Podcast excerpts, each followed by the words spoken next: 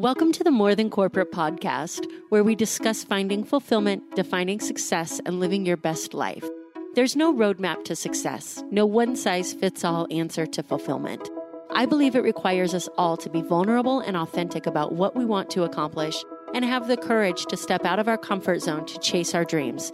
Keep listening to hear stories from inspiring people 34. who make it their mission to live their best life every day. Welcome back to the show, everyone. My name is Amber Furman, and this is episode 34 of the More Than Corporate podcast. I am super excited for this week's episode. I have Jordan Rubin on the show.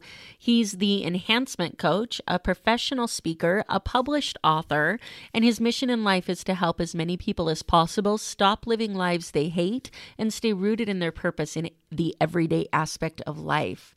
Jordan's book, Trapped in a Box, was just recently released, and he talks about the writing process for that, as well as his story coming up from going to high school and then into college and kind of feeling like that wasn't the path that he was supposed to be taking and having that lack of congruency with being in college and that leading to kind of a downward spiral.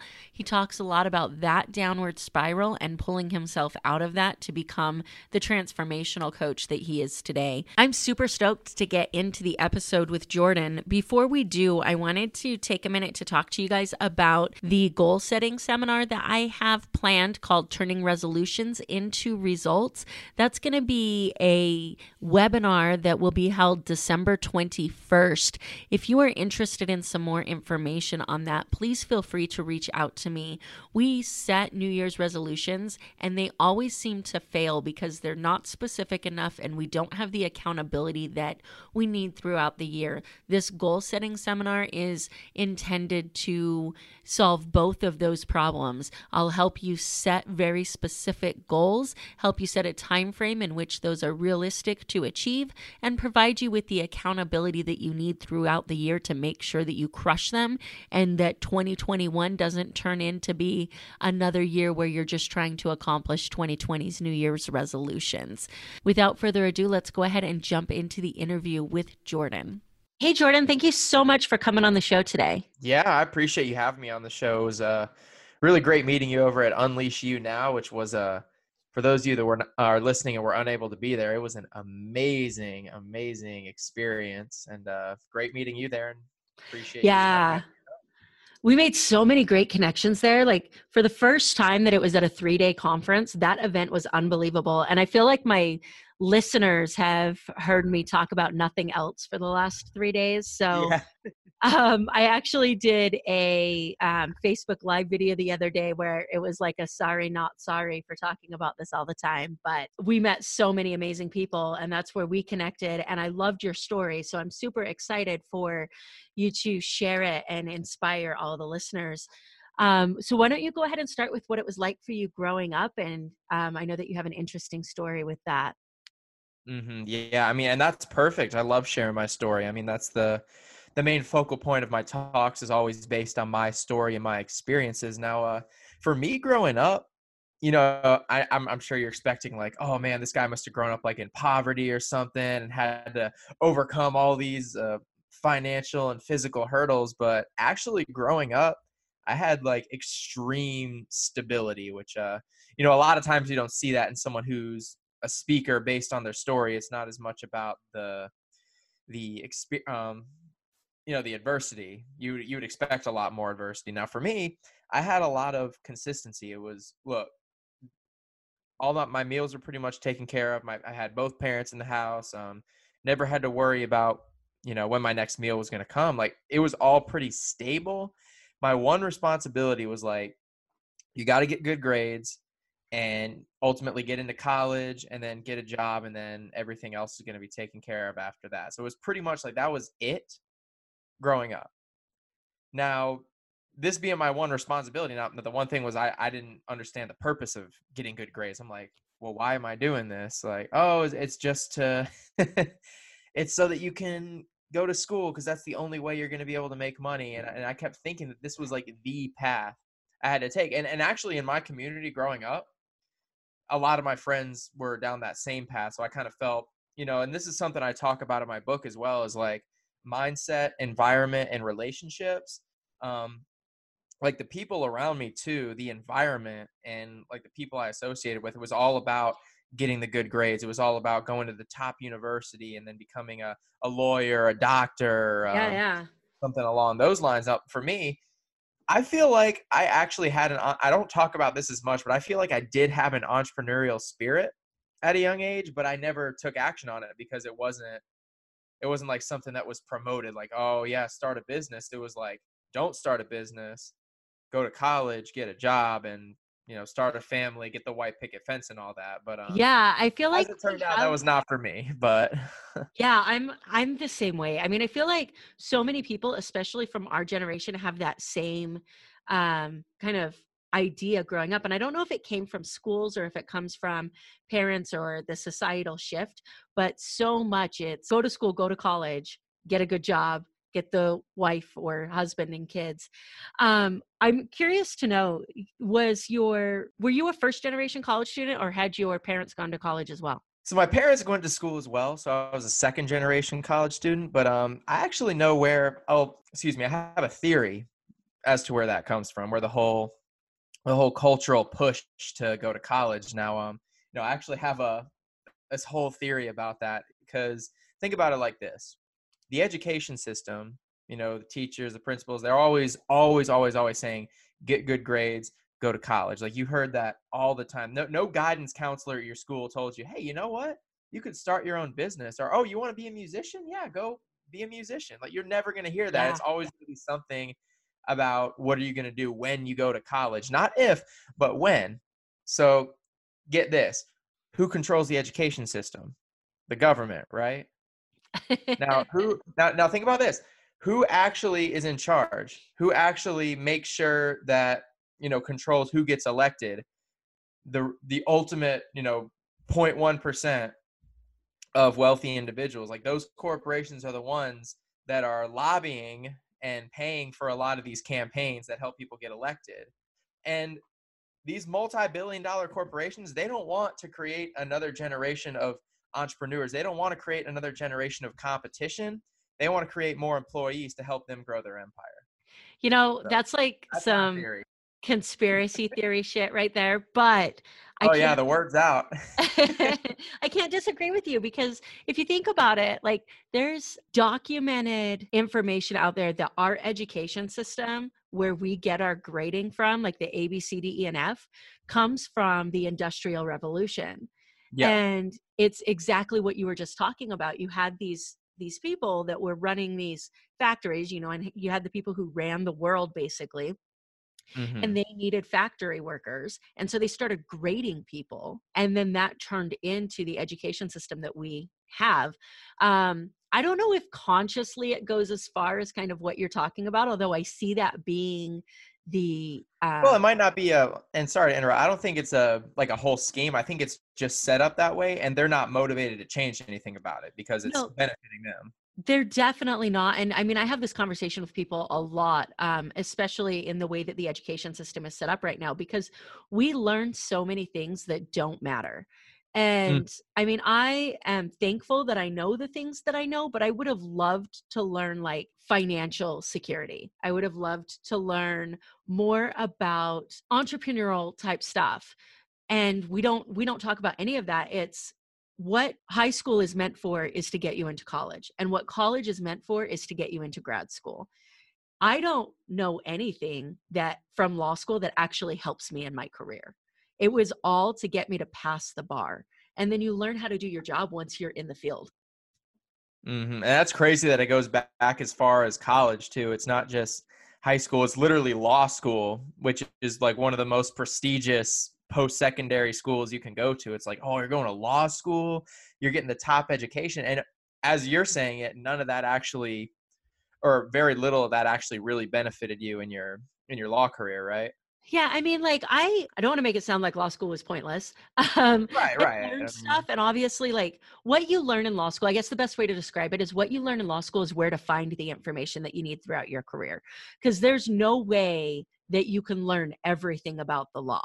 So instead, you learn where and how to find the information that you need, and then you learn like I mean, there was a lot of information that was on the bar. Maybe it's because of the type of law that I practice, because I practice criminal defense and immigration. That like Mm. 90% of the shit I learned in law school doesn't matter. But um, Right. don't tell my schools that. Of course not. Hopefully they don't listen to the podcast. right i will well hopefully they do and they just don't say anything to me but no i um i wanted to make a comment though before we move on on your story because we're going to get into really where your life starts to change from this path that you're on to just go to school and you made a comment that um, you had this stability growing up and i think what's really important about you sharing your story is so many people and i was in this group for a little while get caught up in the my hardship isn't as bad as this Mm. hardship and so they don't tell their story so what gets out there is all of these amazing inspirational stories of people who have come overcome this great adversity and then what happens is the more i guess centralized i was going to use the word normal but i don't want to say that more centralized um, group of population that has these everyday struggles kind of feel like their struggles don't matter because they're not these ex- these huge struggles and so i love that you still Mm. shared your story and still wrote your book but when i heard you talk at um, unleash you I it was really interesting to hear you go into your story as to where you kind of started to derail in college can you talk about that a little bit Yeah, sure, absolutely. Got to relive the moment. So, kind of fast forwarding from what I was talking about earlier, I did get the good grades in high school, and you know, I remember that really clearly. It was kind of like, and I'll I'll talk a little bit before I went into college too, yeah because yeah. I go ahead.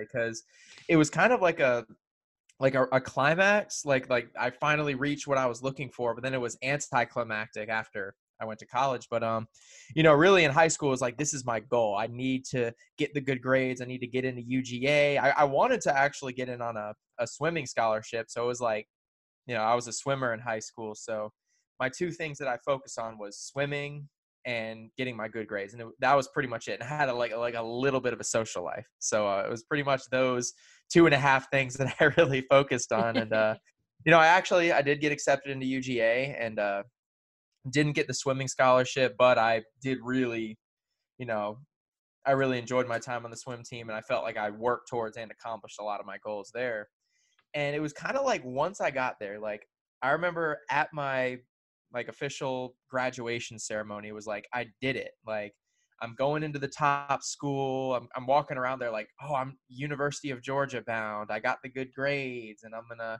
end up making the money and i'm, I'm gonna have this uh you know just amazing experience.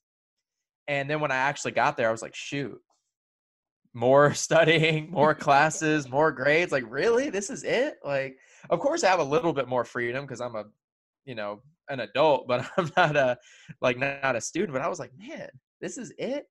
And you know also at this point i wasn't around the same friends that i had hung out with in high school. Now i kind of expanded my horizon. I moved in with three roommates all of them drank most of them did drugs and had friends who did the same thing. So naturally you know you become the average of the five people you're around the most i started doing those things too like i would go out i remember the first time i I went out drinking on a Thursday night, ended up skipping all my classes on a Friday, and then ultimately that became a regular thing. And I was just doing this every single weekend. A lot of times during the week, it could be a Monday, it could be a Tuesday. It didn't really matter. All, Were all the days that ended Y.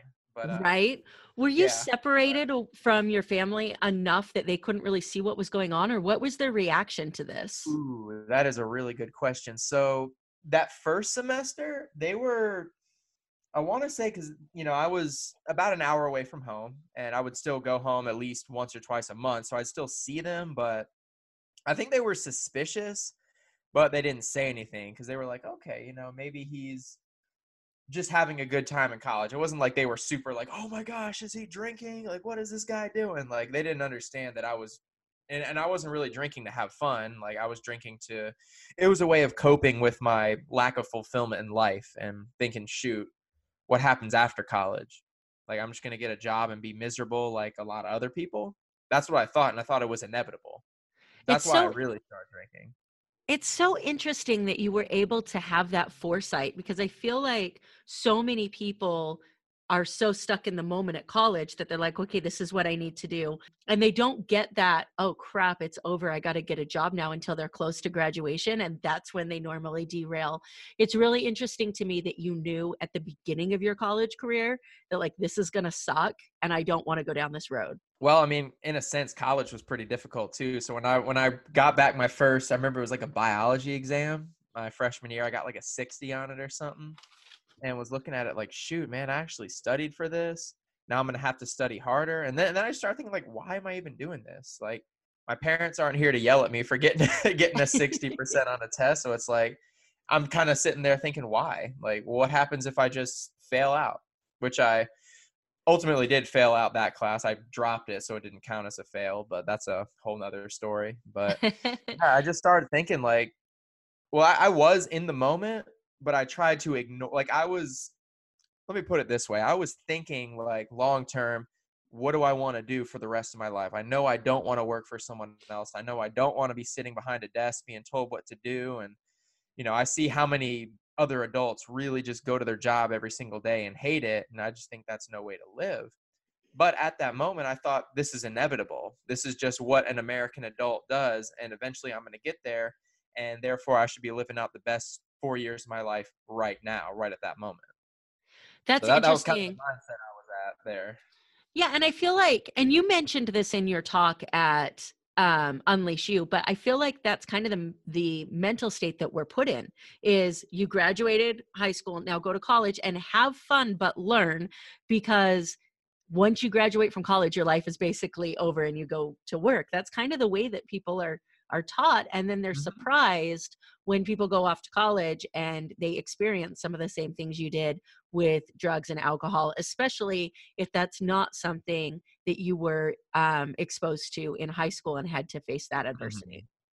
Mm-hmm. right and, and i would agree with that and that's why a lot of a lot of adults you'll also see them go back to their college town it seems like they're spending their whole whole adult life just saying man i got to go back to those college years and you know tailgate for the games and everything. Like you see that because they hate their jobs they hate their life now and they want to go back to that me personally like the only reason i'd want to go back to my school is to speak really that's one of the big reasons i'd want to go back to my school to teach people.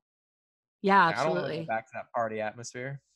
What how long did this um, kind of downward spiral last for you and what was it that finally pulled you out of it and said okay this is not the life i want to live so i would say about a year and a half um, yeah a year and maybe a couple months of change but yeah my entire freshman year well i would say it's a couple different phases so my freshman year was really a negative transformation transformation from the from the good kid who followed the rules, got the good grades, to the alcoholic guy that's just going out partying all the time. It was like a, a mental and physical shift into that person. And then my second semester of my freshman year, I was like, you know, already in that mindset that I'm I'm the guy that goes out and parties. And I did that for my freshman year and the beginning of my sophomore year. Then about halfway through my sophomore year was when it really, you know, I feel like this was a this was a real wake up call. Like I, I very easily could have died right then. It would have been like a downward spiral and then boom, end of my life. But I basically a couple friends and I we went to Gatlinburg, Tennessee. So my school's in Athens, Georgia, which is about an hour and a half outside Atlanta for those of you looking at the map. And uh, we drove up to Gatlin, Tennessee, which about four or five hours. You know, it was a nice cabin. It was like a good place for the weekends. Pretty much just spent the whole time drinking and playing drinking games you know typical typical college movies like if you've seen any of those college movies this is this is like a maybe a pg-13 version of that like that was the kind of lifestyle that i lived and then you know it was about one or two o'clock in the morning we decided to go out into the outdoor hot tub it's like 31 degrees outside so you, you run outside it's blistering cold and then you just jump in the hot tub and you know kept drinking in the hot tub and kept drinking a lot and passed out and Ooh. woke up a couple hours later still in that hot tub and and the scary part was I was the only one in that hot tub. And I think this is a this is a metaphor I'm going to get into because I woke up, found out it was about 4:30 in the morning, so at least 2 hours of me in a body of water passed out. Like I that's not something most people survive. Like that was a total total luck thing or you know, I I believe it was a spiritual intervention, but that's just me. Um, and that's where I really started to just think about my current situation. Like, how am I going to change this? Because every time I was out at the bars, you know, my friends were around. When I was out there drinking, my friends were around. When I was there, like when I, when I could have died, they were they were not there. Like it was just me.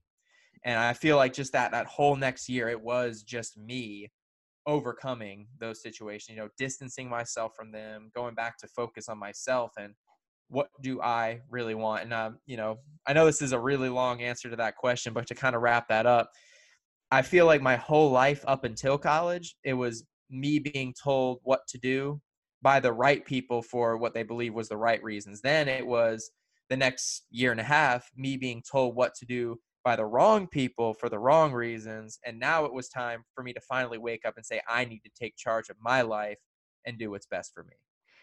I love that. I know that there's so much to unpack in that answer, um, but it was amazing. Um, one of the things that I'm interested to know, um, because I have a very similar story, but I pulled myself out of it um, before any um, actual life endangering thing like and that's good that's great. um but i know when i was in that moment and i don't talk about it a ton so for any of my family that's listening surprise but um i was drinking a ton and i can remember like when i look back now i can remember multiple multiple times that like my um i was a huge karaoke addict and my karaoke dj would have to take me to denny's to sober up at the end of the night after and we'd sit at denny's for like two or three hours before i could even be sober enough to drunk drive home and wow.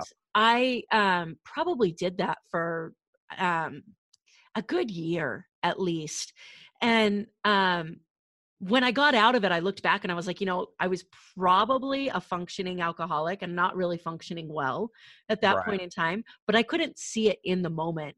So as you were going down that spiral, did you identify what you were doing or was it after you were out of it that you could see kind of how bad your life really was in that moment?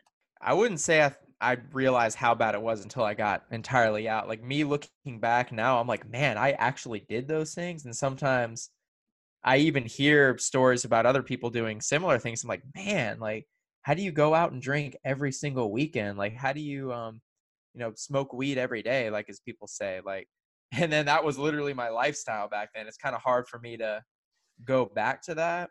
So I would say in the moment, I felt like I was, you know, they say that from your point of view, like from a evil person's point of view, they feel like they're doing the right thing. Like someone who robs banks might say that, oh, I'm robbing banks so I can pay off, I don't know, college tuition, which is a, you know, might be someone's motive, but uh, you know, they feel like they're doing the right thing or have a good justifiable reason. And I felt the same thing. I felt that, you know, I had a lot of pent up frustration in my life and i felt that drinking calmed that in a very very unhealthy way but i justified in the fact that it get the, those emotions out through a good time drinking even though I was drinking way too much and completely damaging myself and others. So yeah, no, I would say in the moment I was completely unaware.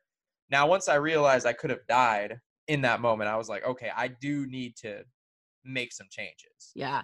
There's definitely that that moment. I mean, I know I can identify mine as almost getting I mean, I got pulled over driving home and mm-hmm. definitely should have been in jail. Like there's no way right. that anybody thought I was give sober. you a warning? What yeah, he just gave me a warning and let me go. And that was enough for me to be like, okay, Amber, this is stupid. Um yeah.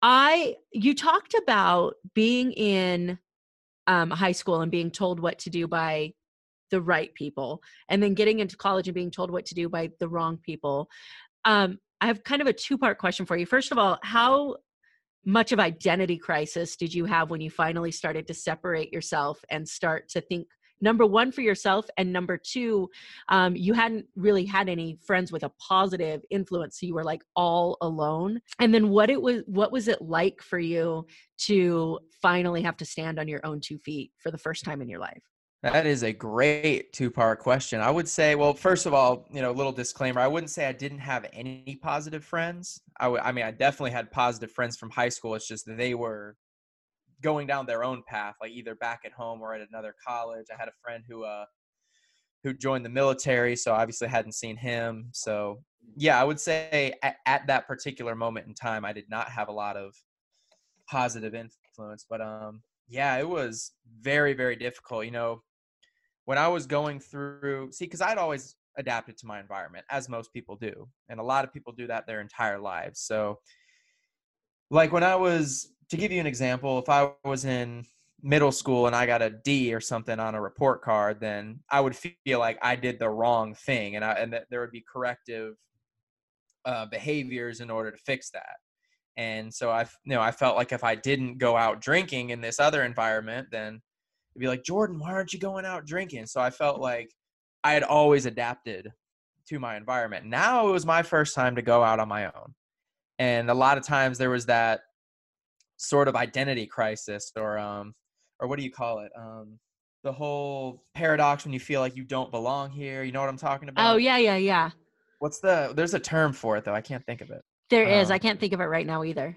I had that feeling, and it's just like, am I doing the right thing? And I even felt like I'm leaving behind the people that are my friends. Like I genuinely felt that, even though it turned out to be really beneficial. There wasn't really a tactful way for me to do that. Like I literally had to. Like these were, sure, it was very dangerous and detrimental behaviors but i mean i ha- i still even now have good memories with these people like you know yeah. have good fun memories can look back and say oh yeah there was that one time but i could not continue with that because i mean you know who knows next time i could be under the water in the hot tub and and uh, right. that could have so much worse so i had to make that decision and it was it was really difficult because i lived with a lot of these people the rest of my sophomore year and a lot of times what i would do and this is me. I don't know if I've actually gotten this detailed about it, but you brought it out with your question. But um, no, I would actually no, I think I have shared this. Anyhow, I would pretty much have class from like I want to say 8 a.m. till about 3 p.m. every day. So I'd get up early, go to class, and then I'd come back and I worked like a like a part-time job. So I do that for like the next four hours and then I'd go to the library till like one or two in the morning just to make sure that I was in a completely separate environment and uh, you know just wasn't influenced by them. And every time I'd come back, I'd be like, Jordan, come on, let's go drinking. Jordan, come on, let's go do this. And I and I committed, and I actually this is one of the biggest my biggest accomplishments that year, which you know today looks like nothing, but back then that was the big accomplishment for me was to go back every single night and say no when everybody else was doing it. That's so, um, awesome. Um, yeah, I, I feel like that was that was a thing of willpower. You know, I made a commitment to change and I did it, and then from there I was able to kind of piggyback and make bigger commitments, like to making videos, to writing my book, like to doing all these things. So. And did you have a resource that you used that you kind of found this personal development side that led to everything we're doing now, or was it just this pure will that you couldn't live in that spot anymore? Yes, I, I yeah, I totally talked about this at the event as well. Um, Elliot Hulse, is that kind of what yeah. you were trying to draw out of me? So uh, yeah, Elliot Hulse. Um, he, I really give him and his YouTube channel the the initial credit for kind of pulling me out of the the box I was in. Uh, he just hit. He has some amazing videos. Like he's a for those of you who don't know, definitely go follow Elliot Hulse on Instagram. Follow him on YouTube. He's an amazing, genuine guy. He's a you know a, li- a little bit controversial in his his new content but back in the day i mean you know he posts fitness content but he also posts motivational content and that's what really got me and it was like you know what to do when your friends don't support you what to do when your family doesn't support you how do you take charge of your life how do you get more confident and those things like i would commit every single morning to listening to an elliot hulse video just to make sure i was in the right mindset and I would That's do like, you know, he had breathing exercises and I would do all that and like how to handle conflict because I handled conflict pretty much regularly. Like, Jordan, what are you doing? Why aren't you going going to the bars with us tonight? Like conflict, like being confident in my decision. So and he was, definitely helped me a lot. That's awesome. Was this idea of mindset and, you know, all the stuff that we obviously talk about now on a regular basis, was that ever discussed in your household or growing up at all? Oh, all the time all the time. Yeah. And and I, you know, my upbringing, I think it was the the actual direction of like my parents, and you know, to be completely honest, they're 100% want what's best for me and always have. So I think, you know, growing up, it was all about mindset. It was all about, you know, believing in yourself and, uh, you know, working hard. Like that, those are all very good values.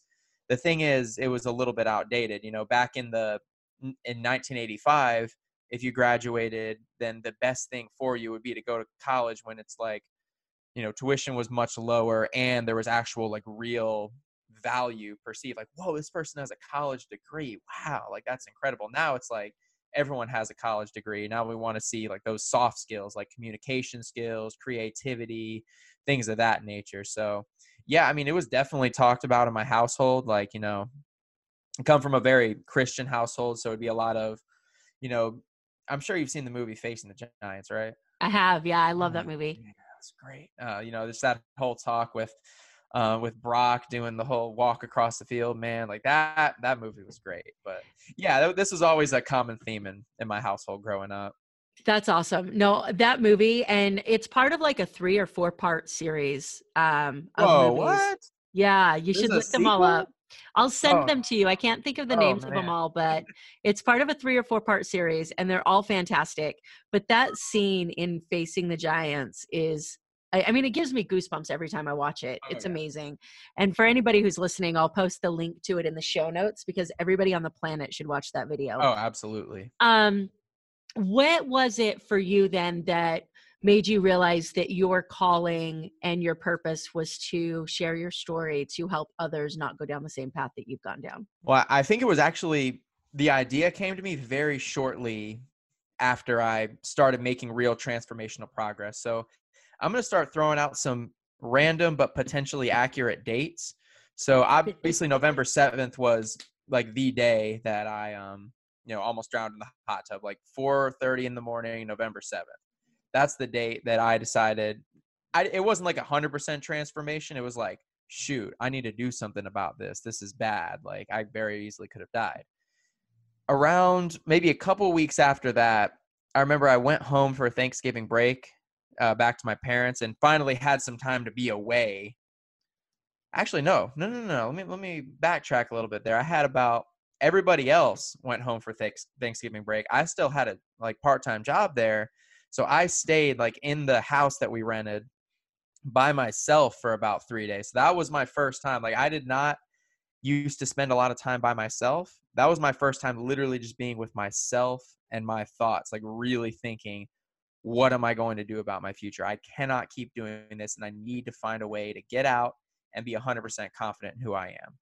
And uh, from there, I really made a commitment. Like I'm, I'm not going to drink anymore. I'm not going to smoke anymore. I'm going to work out every single day. I'm going to eat healthy. It was like everything. I'm just going to transform everything about me. And uh, you know, I did that, and I really, really stuck to it over the next couple months. And then that was when Elliot kind of came along, and I was like, all right, now, what if I could do this for other people? Because I guarantee I'm not the only one that's been stuck in that situation.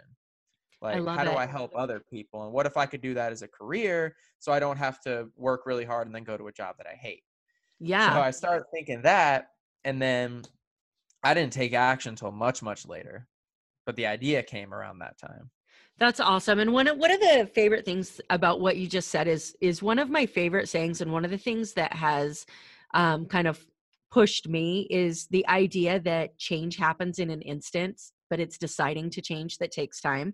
And so I love in your was the proudest story. Name of the conference too. That was great. Yeah. Um, I love the part in your story where you're you just you just have enough and all of a sudden you're like okay the alcohol's gone i'm going to eat right i'm going to do this and then you're just done with it and i think Yeah. that's important for people to understand that like it doesn't have to be hard you just have to want it Yeah, and it wasn't hard, literally, because like I remember when it when I got into the working out and eating healthy thing, like I still worked out a little bit while I was like that whole semester, but it's not something I really took seriously. Like I didn't do it every single day. I started as easy as possible. I literally pulled up YouTube videos of like five minute cardio you can do in your basement, and I just did that every single day.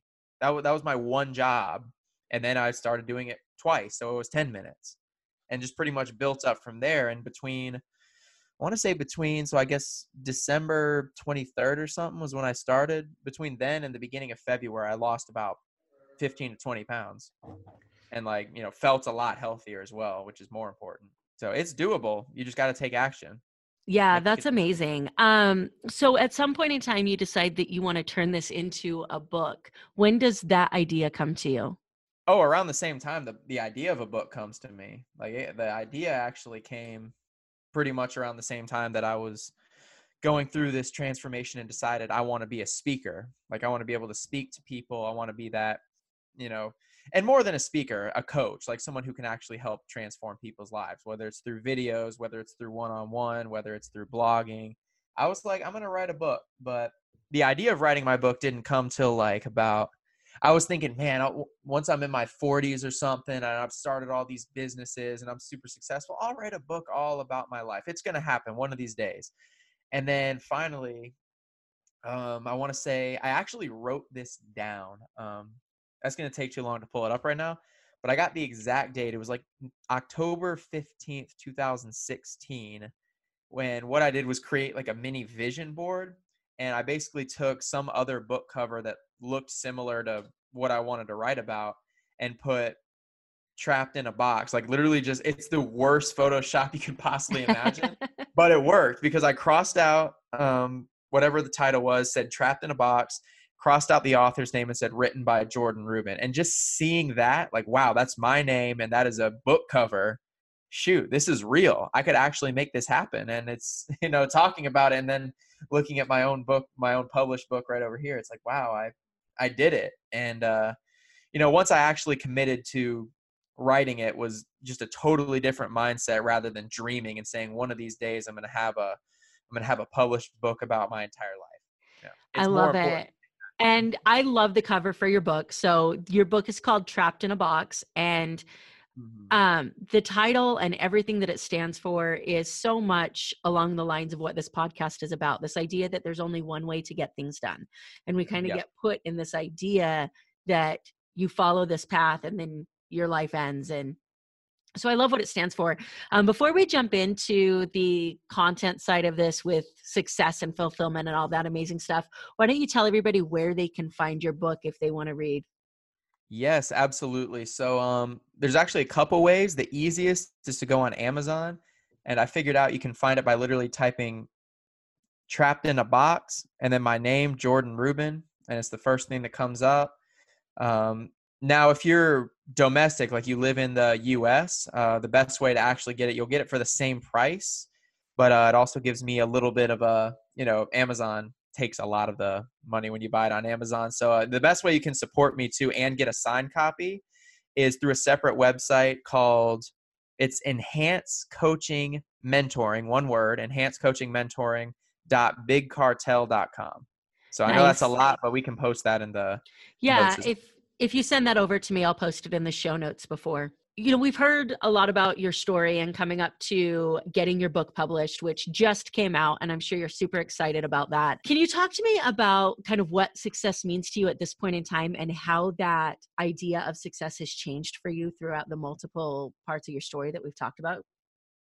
Yeah, I think the definition of success, what it really means to me, what it really means to be successful, I think I have my own definition of success. I think you have your own definition of success. I think uh, you listening to this, you have your own definition of success as well. And it, it's, you know, maybe you want to just have a great relationship with someone and, you know, have the happy family and the job and be able to take vacations and benefits and all that. Maybe that's success for you and that's great. Maybe success is you want to make a lot of money and be a billionaire and uh, you know invest in all these corporations. That's great. If you're able to make that happen, that's great. That's success. Um, to me personally, success would be being able to change as many lives as possible. And I know that sounds very vague, but I mean change lives in the way that people will be able to find their own definition of success and live it. Like if your definition of success doesn't match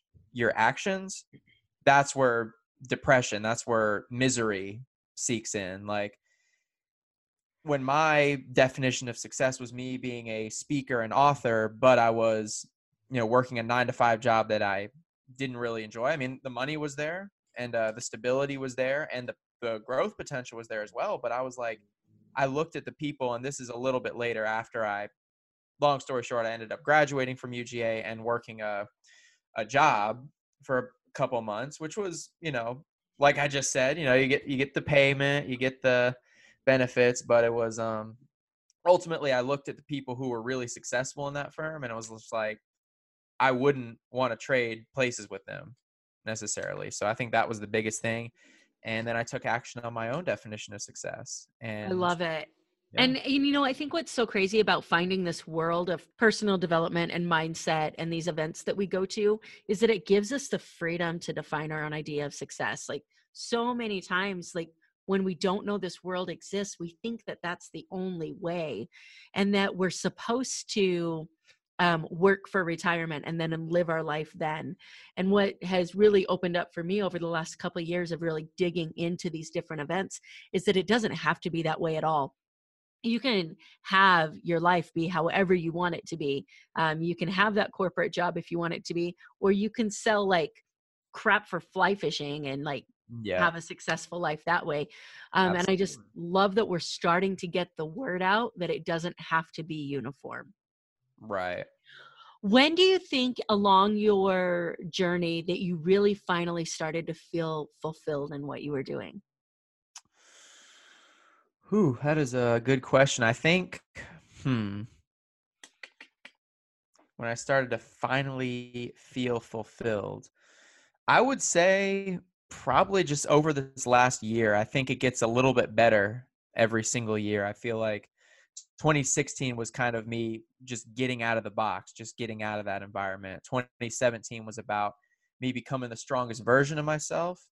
Uh, 2018, um, kind of thinking back the years, 2018 was about me um, getting out of my comfort zone, getting around the right people.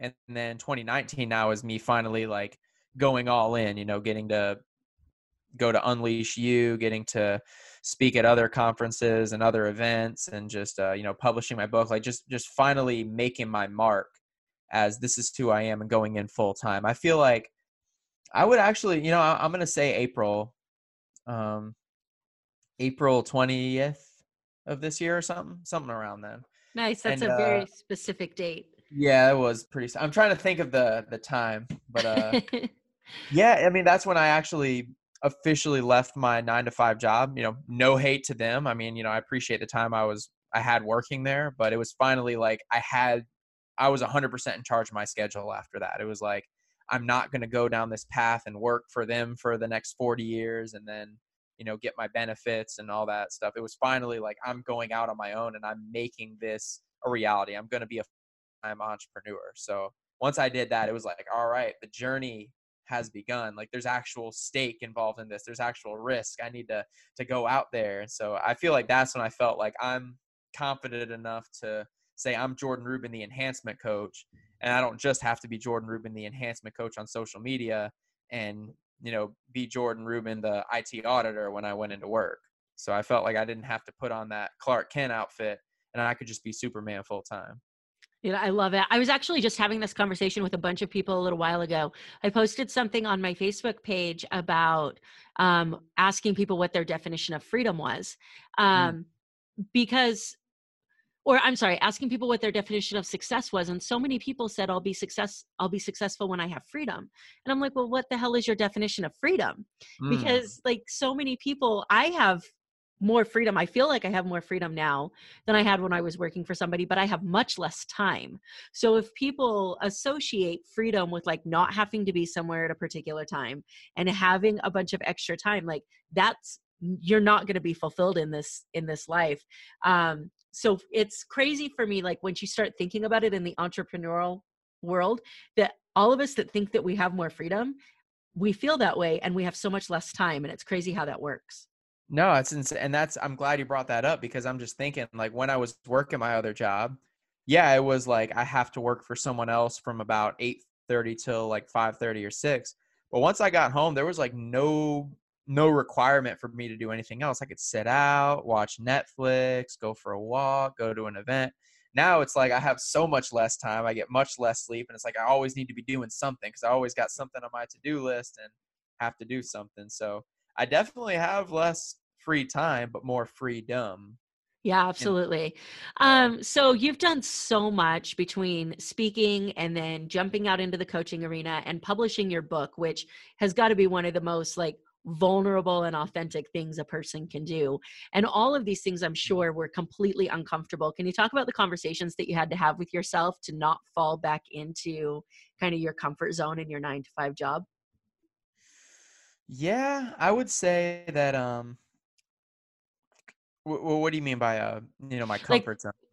Was there ever a point in time where you felt like you were so far out of your comfort zone that you just wanted to retreat into like this safe, or were you completely done and just wanted to move forward?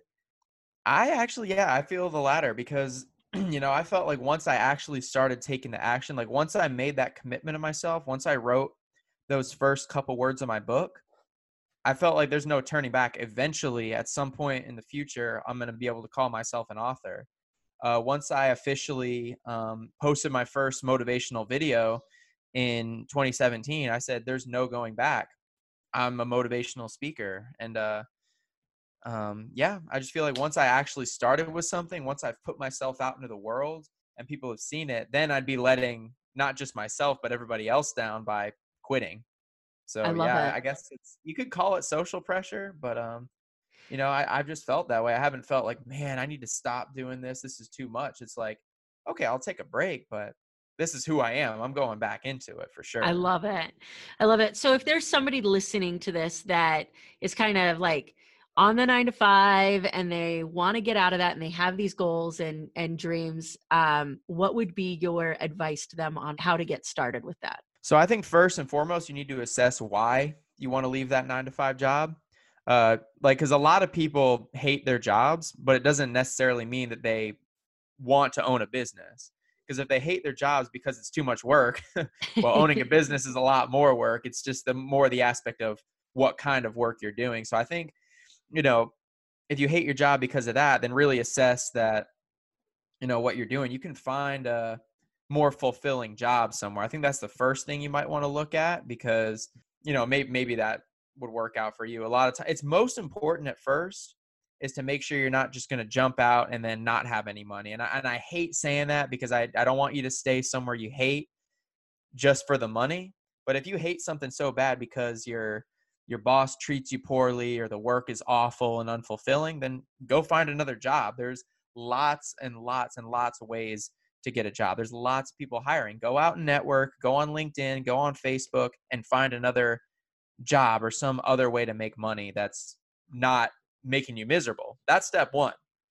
Now that you've got a job or opportunity that doesn't make you miserable, then your mental health is a lot better because you're at a job that you're like, eh, okay, this is cool. All right, I actually connect with the people around here. Okay, my boss is pretty chill and now you have that kind of setting so now you can really focus on your side hustle when you're not at work to kind of start building a business if that's ultimately what you want to do so i would you know most people it's like all right i gotta end this whole nine to five thing in general and make it like a huge all right i'm quitting and i'm never coming back but you know it, it should and this is something i read in a book from david shands i'll give a shout out to him he's down here in atlanta uh, his entrepreneurial journey he says quitting your job should not be an emotional decision, it should be a logical one. So when you're finally ready to go and be an entrepreneur, it's because you found another source of income that doesn't require you to have your um, your boss around. So Yeah, I uh, love that. I love that. yeah, And I am so happy that you started that with figuring out the why because I feel like in no matter Mhm. what area we're talking about, people make emotional decisions because they think that that's what makes them unhappy. In relationships, in jobs, yep, in moving to a new city, in everything. They're like, I'm unhappy with this. So, you know, my spouse has to be the thing that's making me unhappy. And then they end up separating and they're still miserable because that really had nothing to do with it. Um, or my mm, job had a, um, my job is the reason I'm unhappy. And then they move their job and they're like, I actually liked that job. I was just upset because of this. And that's where yeah, like really digging down into the areas of your life. This is why I love the life wheel so much because really digging down into your areas of your life and figuring out where you're really unhappy is so crucial before you can make this choice. Awesome. Well, I have really enjoyed your story and listening to you talk about your book and how you got from point A to point B. Before we wrap up, I would love to do a quick random round and let everybody kind of get to know you if you're okay with that. oh, I'm so okay with that. All right. So, other than your current profession, what do you think it would be fun to attempt?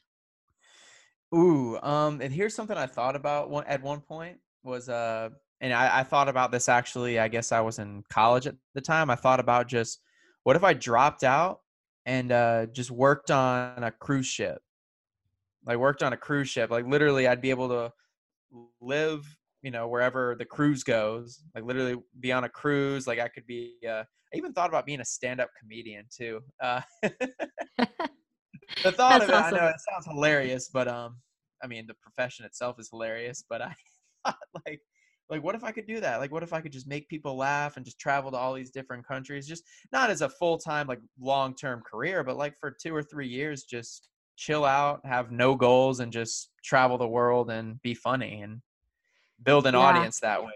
And I've thought about that, and I thought it'd be fun. Um, That's awesome. or I thought about being a, and I actually still think about this sometimes, but uh, being a like a flight attendant and being able to travel the world that way, something that allows you to travel the world and get paid for it. I mean, can't go Dude, you and that. me both. You and me both. We actually, I used to have a joke at one of my old law firms when we would get like super stressed. I would just be like, I would yell out, "I need my flight, my flight attendant application." Like that was Yeah. my sign that everybody needed to leave me alone because I was about two seconds away from walking out the door. Oh, Um. I love great. it. All right, if you could time travel, where would you go and why? I would go to hmm man. See, there's so many years I could go to. I would probably.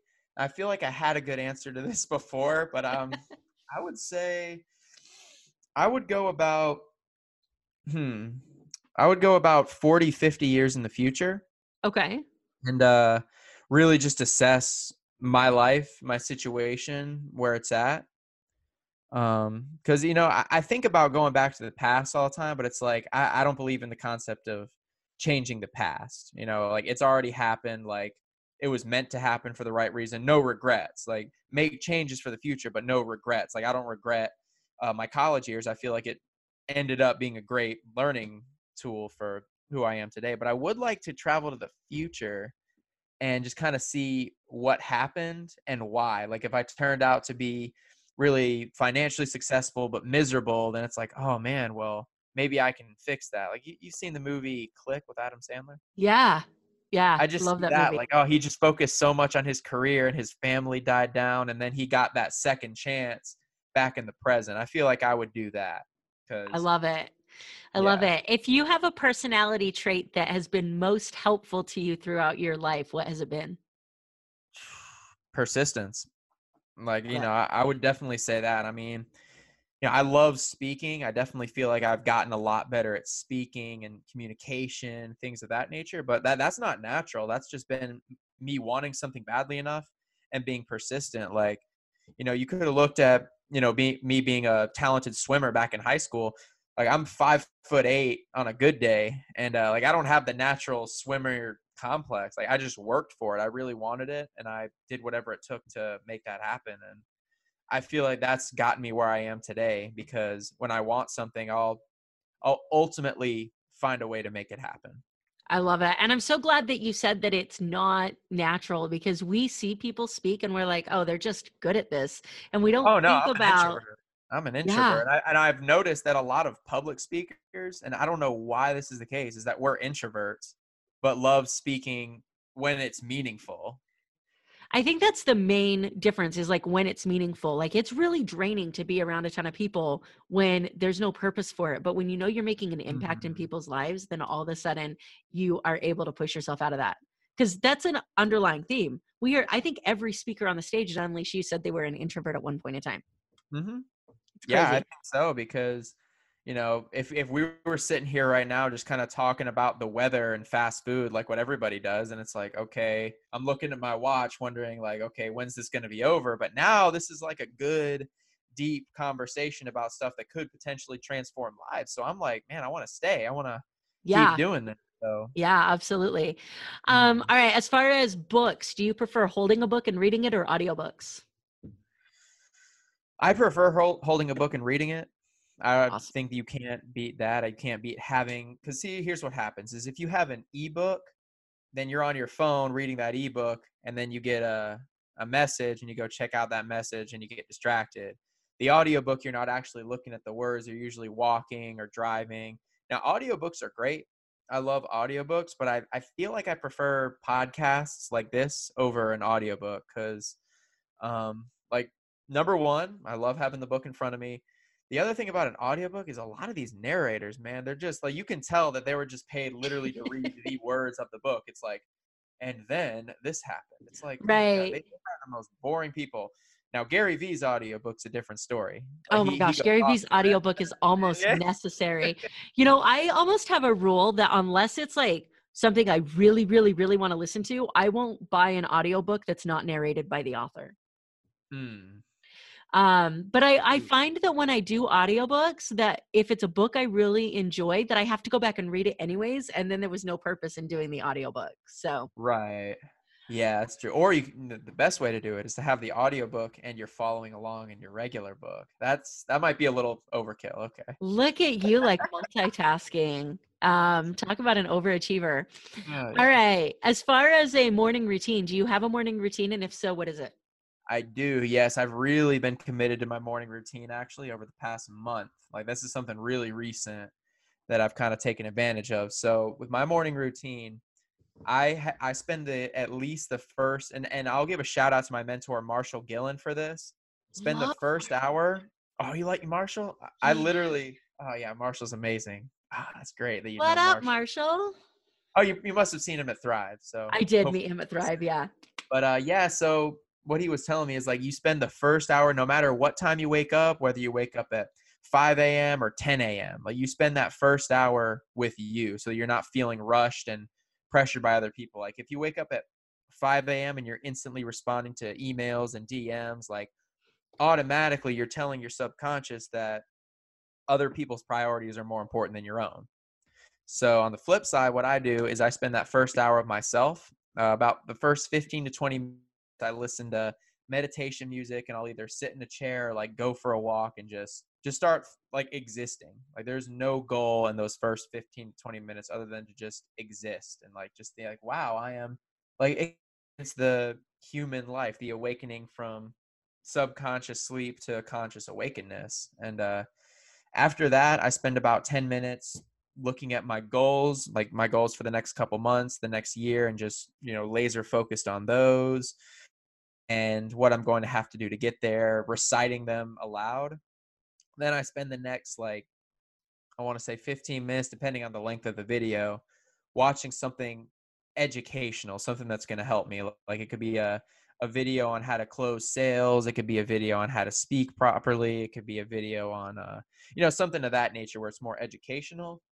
In the last 5 to 10 minutes, I'll listen to something just like motivational. It could be a motivational talk. It could just be really hype music. And actually, ever since seeing Tony Robbins live, I'll bounce around too. And the reason I do that isn't just to look like an idiot. It's because it actually, the bioenergetics, it actually gets your body involved with your mind. And now I'm fully awake and ready to go.